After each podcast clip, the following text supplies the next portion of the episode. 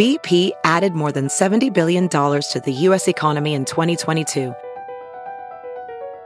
Investments like acquiring America's largest biogas producer, Archaea Energy, and starting up new infrastructure in the Gulf of Mexico. It's and, not or.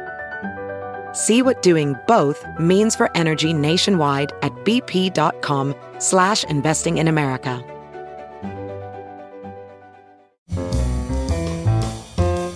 This is Merriam-Webster's Word of the Day podcast for June 15th. Brought to you by the new Merriam-Webster's Advanced Learners English Dictionary, designed for students and teachers of English as a second language. Learn more at learnersdictionary.com. Today's word is a new dictionary entry for 2014. It's in Merriam Webster's Collegiate Dictionary and also in the online dictionary at merriam-webster.com. Poutine, spelled P O U T I N E, is a noun that, chiefly in Canadian English, means a dish of French fries covered with brown gravy and cheese curds. Here's the word used by Michael Nagrant in the Chicago Tribune. A 2007 Canadian TV documentary named Poutine the 10th greatest Canadian invention of all time.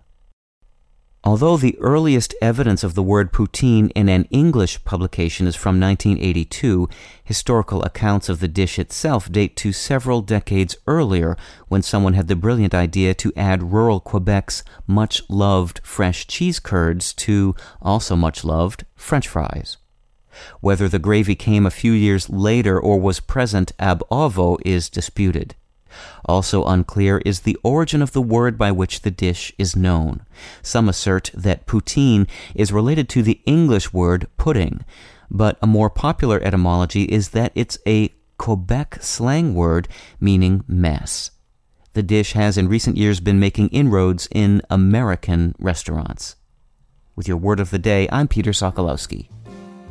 Visit the all-new learnersdictionary.com, the ultimate online home for teachers and learners of English. A free online dictionary, audio pronunciations, custom study lists, and interactive exercises are available now at learnersdictionary.com.